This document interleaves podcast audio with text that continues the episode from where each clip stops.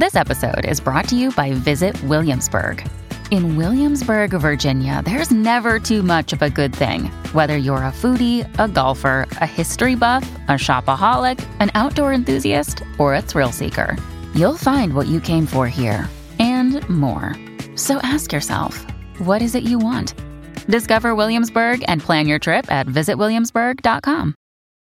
When you need mealtime inspiration, it's worth shopping Kroger, where you'll find over 30,000 mouthwatering choices that excite your inner foodie. And no matter what tasty choice you make, you'll enjoy our everyday low prices, plus extra ways to save, like digital coupons worth over $600 each week. You can also save up to $1 off per gallon at the pump with fuel points. More savings and more inspiring flavors make shopping Kroger worth it every time. Kroger, fresh for everyone. Fuel restrictions apply.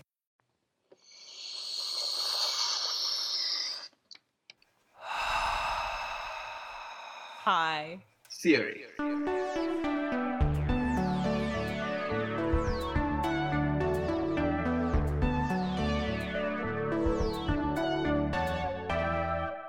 Welcome to High Theory.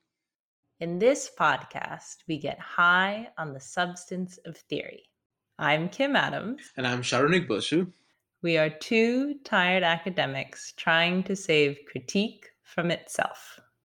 Today we're talking about autofictionalization with Claus Andersen. Claus, would you mind introducing yourself? Yes, of course. I'm uh, Claus Andersen. I'm the Paul and Renata Madsen Assistant Professor in Scandinavian Studies at the University of Wisconsin Madison. Thank you so much for coming to High Theory. Thank you for having me. First question What the heck is autofictionalization? Well, autofictionalization is, and I think kind of as the term suggests, somehow related to what we talk about as autofiction.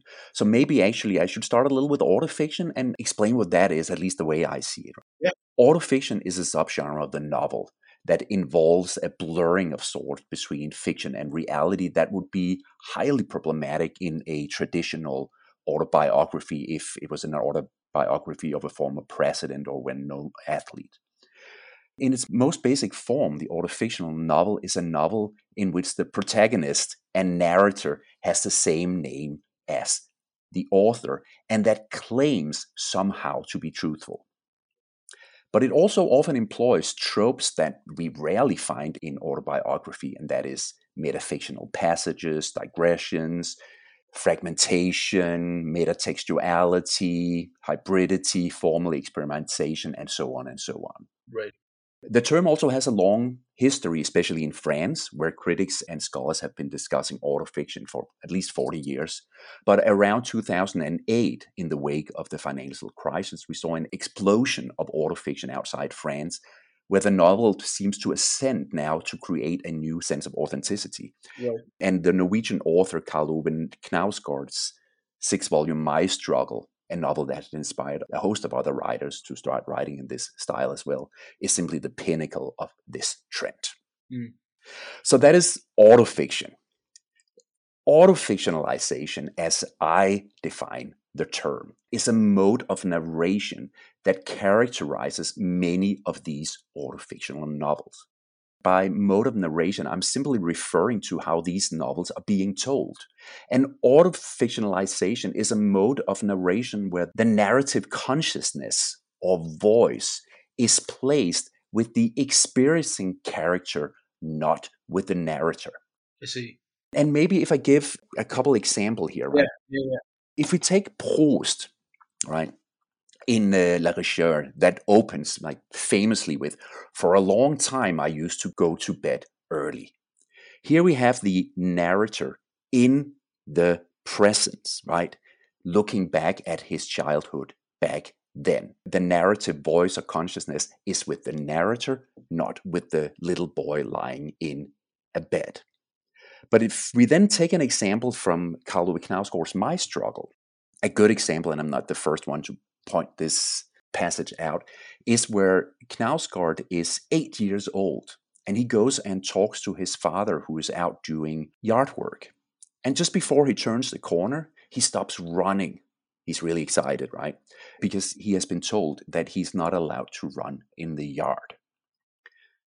And then he talks to his father, And then the father, just before he leaves, says, And remember, no running. And then the little boy, the eight year old boy, he says, How did he know I had been running?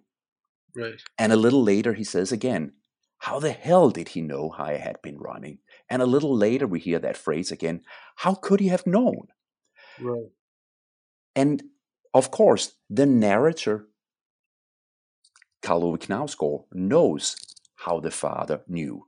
We later know it too, but we don't learn it until the character actually learns about it. Right. And that's what I'm talking about with autofictionalization, right? The narrator, he knows what happened to him in his childhood, but he kind of lets us experiencing it with the character at the time.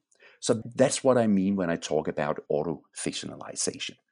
It's interesting because on the one hand, we have the effect of omniscience that Orientalist traditions create, and that has particular political underpinnings. But here we have a kind of second degree fictionality. You talked about this kind of efflorescence of autofictional novels after the 2008 financial crisis. So, what are the socioeconomic underpinnings of this, and why do you think that happens then? What the financial crisis of 2008 revealed for those who didn't know it was that a whole financial system was basically built on fiction, right? Mm. We started hearing about derivatives. That's where we hear about all these other financial instruments that, in essence, were built on fictional money.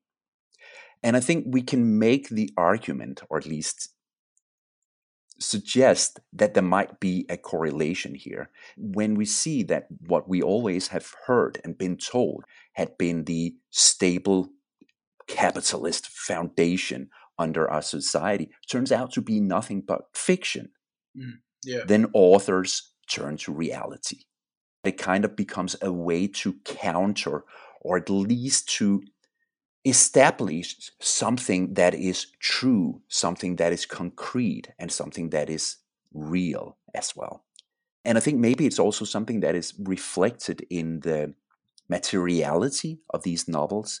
I've talked to a lot of people that have read Knausgård over the years, but none of them seem to really be interested in reading him in ebook format. And those who have, they always say, "Oh, I want to buy the physical books." Right. So I think there's something both in terms of the reality that they claim to write out, but also the physicality of the books. Right. This actually reminds me when I was a teenager, I used to only buy really long novels because I thought it was my money's worth. Why would I pay a bunch of money for Portrait of an Artist as a Young Man, which is really thin, when I can just buy War and Peace? You say that as if it's something you have grown out of. I haven't. I'm completely there still. so yeah, and I think it's for me too. There is the um, the the longness of it, right? I mean, it just gives me a longer experience. Okay, next question: How do we use autofictionalization? That's a good question. I think most obviously, autofictionalization is a way to distinguish that kind of narration that we find in autofiction. And I think it is important to be able to describe what's going on formally in texts and in the world we live in. When I refer to autofictionalization as fictional, I try to use it not as the way we normally understand fiction in opposition to reality. My understanding of fiction is much more inspired by, or maybe informed by, newer rhetorical approaches to fictionality, especially by Richard Walsh, but also by James Phelan and Henrik Skov Nielsen, who sees fictionality not as cut off from the actual world, but as a way of engaging with it. Mm. So the term can be used to describe how these authors describe their life in concrete particularity and how they situate themselves in a potential and possible past by placing the narrative consciousness in that past. Right. So it kind of becomes a way to apply something that seems similar to free indirect discourse in autobiographical or novels, autofictions, and be more precise in talking about what is going on. Okay, so how will autofictionalization save the world? It won't. and and uh, and honestly, I think that's a good thing. when we ask that question, right, how will this change the world? Of course, I know it's provocative, but it also implies a certain utilitarian line of thinking that I'm very skeptical of when it comes to literary studies. Because when we insist on applicability and on relevance, mm. it paradoxically often leads to the opposite that we become acutely aware that there is none. Right it's a way of talking down to both our students and to the general public. Most people understand that studying literature, studying certain aspects of literary text, can be interesting and can be relevant and even important when it comes to understanding what is going on. But I think they will consider me somewhat deluded if I claim that it will save the world or make it better studying autofictionalization. But that aside, like most scholars, I think what I do is important. My scholarship adds to a conversation and to a field of knowledge about the world we live in and the literature it produces. That knowledge is what I try to convey in my scholarship. It's what I try to convey to my students and to people I talk to, right? And to help them become more aware of the world they live in.